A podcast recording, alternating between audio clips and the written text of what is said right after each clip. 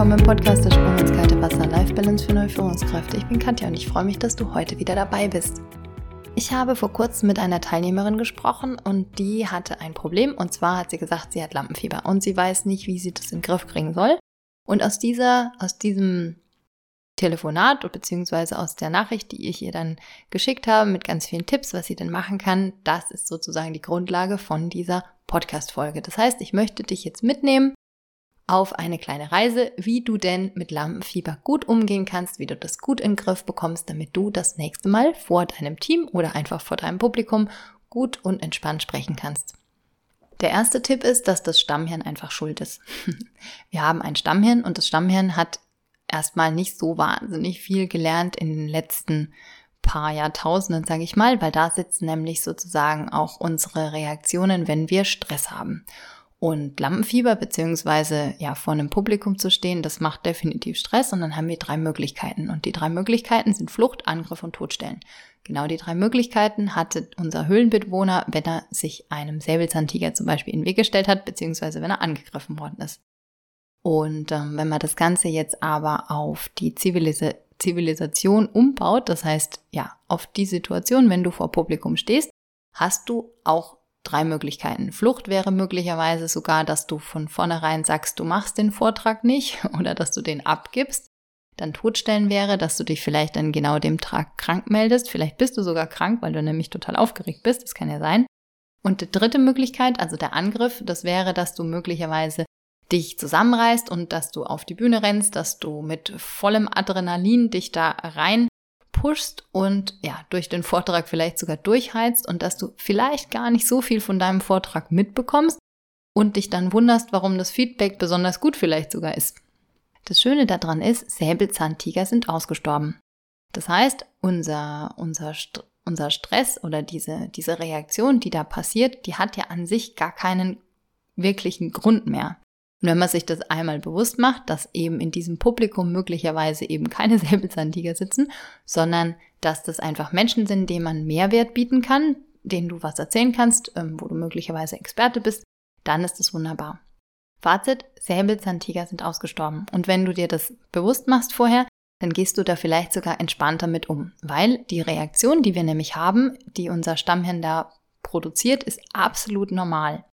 Es ist nämlich so, dass wenn unser Höhlenbewohner allein vor Publikum stand, ganz, ganz, ganz, ganz früher, dann war das ja im Prinzip so, als würde er von der Gruppe ausgeschlossen werden. Und die Leute gucken dich ja auch noch alle an. Das heißt, du bist ganz allein und ganz viele Augen sind auf dich gerichtet. Und wenn das halt früher passiert ist, dann war das tatsächlich ja lebensbedrohlich. Und das hat sich unter das Stammhirn gemerkt. Und deswegen bekommen wir Lampenfieber. Also unter anderem deswegen. Wenn man sich die beiden Sachen einfach klar macht, das heißt, auf der einen Seite Säbelzahntiger sind ausgestorben und diese drei Möglichkeiten, die du da hast, Flucht, Angriff und Todstellen, sind absolut normal. Und auch das Lampenfieber ist normal, weil sich eben unser Höhlenbewohner aus der aus der ähm, Gruppe hat ausgeschlossen fühlt, dann kann man das auch nachvollziehen und sagen, naja gut, es gibt weder Säbelzahntiger mehr, noch ist es so, dass ich dann aus dieser Gruppe ausgeschlossen bin. Wie kannst du das jetzt aber machen, dass diese Gruppe, also diese ganzen Augen, die dich da angucken, eben keine Säbelzahntiger der Zivilisation sind?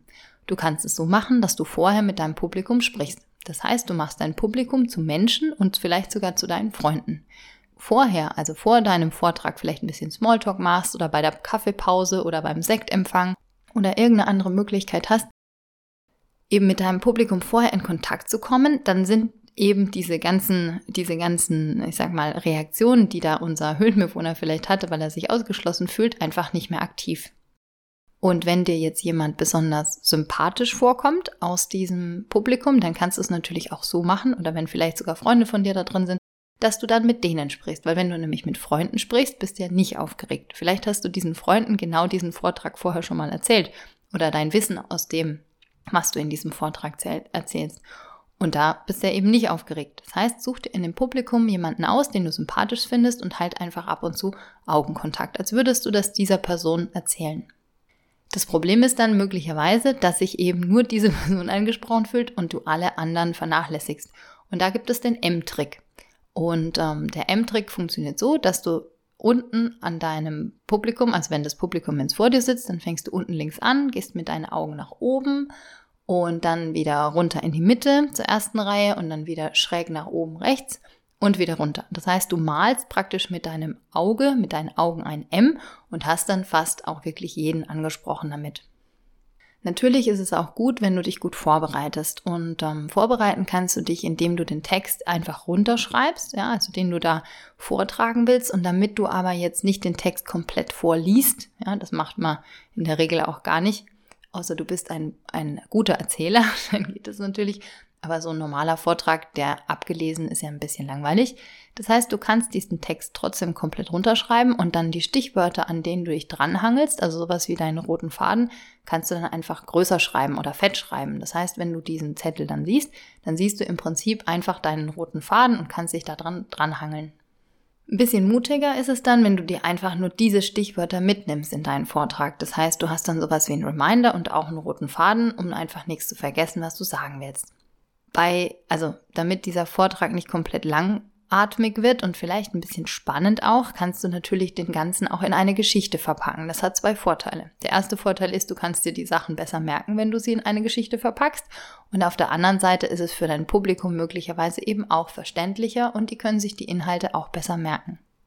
Michael Rossier, die Sternmethode. Eine ganz einfache Methode, aber sehr, sehr effektiv, wie du dir deinen Vortrag auch aufbauen kannst. Das heißt, du hast in der Mitte dein Thema und dann schreibst du in Sternform außenrum, welche Stichwörter denn auf jeden Fall in deinem Vortrag vorkommen sollen oder welche, sag mal, Buzzwords oder welche Inhalte denn deinen Vortrag ausmachen.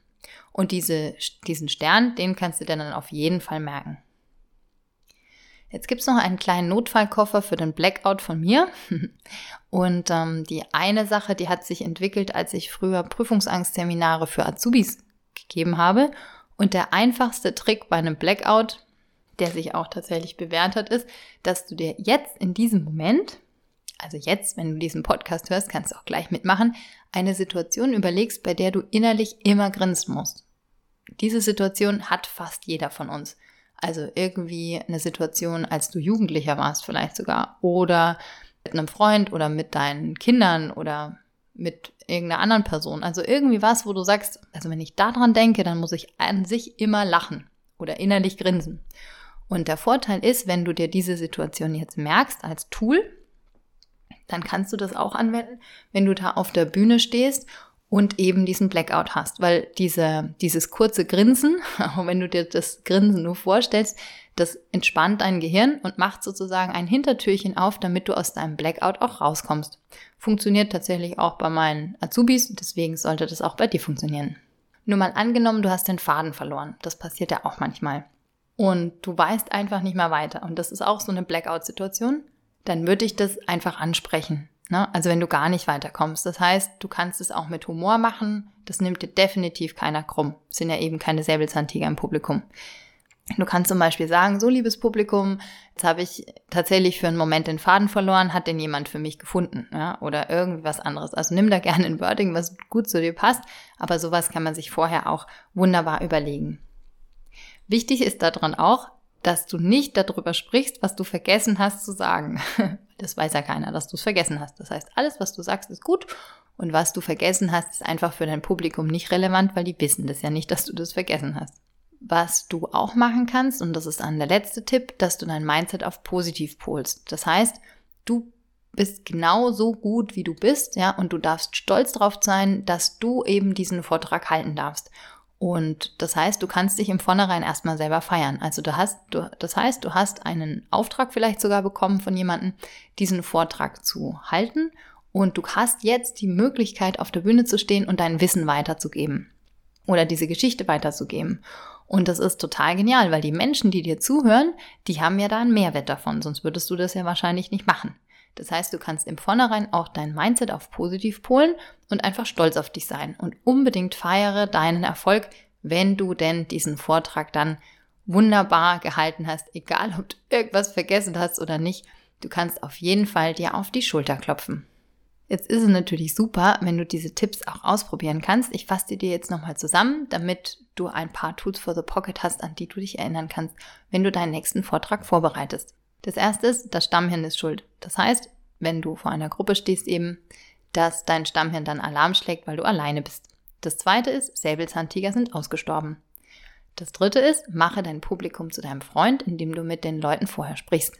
Der vierte Tipp, der M-Trick, also einfach damit du wirklich alle ansprichst. Der fünfte Trick, die Vorbereitung, also das mit dem Text runterschreiben oder die Sternmethode von Michael Roussier. Der sechste Tipp ist der Notfallkoffer, da kommt es mit dem Grinsen, dass du dir eine Situation überlegst, in der du immer grinsen musst und natürlich auch das mit dem Faden verlieren, dass man das einfach, wenn man wenn man jetzt einen Fehler macht oder wenn man einen Blackout hat, dass man das einfach anspricht und dass man eben auf keinen Fall sagen muss, wenn man was vergessen hat, ja, weil das dein Publikum nicht weiß. Der siebte Trick, Mindset auf Positivpolen. So, jetzt wünsche ich dir ganz, ganz viel Spaß beim Ausprobieren dieser Tools und wenn du mehr Fragen hast, dann frag mich gerne und schreib mir auf mail at mindstone-coaching.de. Du kannst dich auch sehr, sehr gerne beim Newsletter anmelden. Dazu einfach auf www.katja-schäfer.de gehen und da kannst du dich anmelden. Da bekommst du nämlich diese ganzen Tipps und Tools auch nochmal per Mail zugeschickt, auch mit ein paar Boni und so weiter. Also melde dich da unbedingt an, wenn du den Leadership Newsletter bekommen möchtest. Ich freue mich auf jeden Fall, wenn ich dich begrüßen kann in der Mindstone Community dann würde ich sagen, ich wünsche dir eine wunderschöne Woche. Freue mich, wenn du ein paar von diesen Tricks umsetzen kannst. Wenn du Fragen hast, freue ich mich auf deine Mail. Und jetzt wünsche ich dir einen wunder, wunderbaren Tag. Mach's gut, bis dann, deine Katja. Tschüss.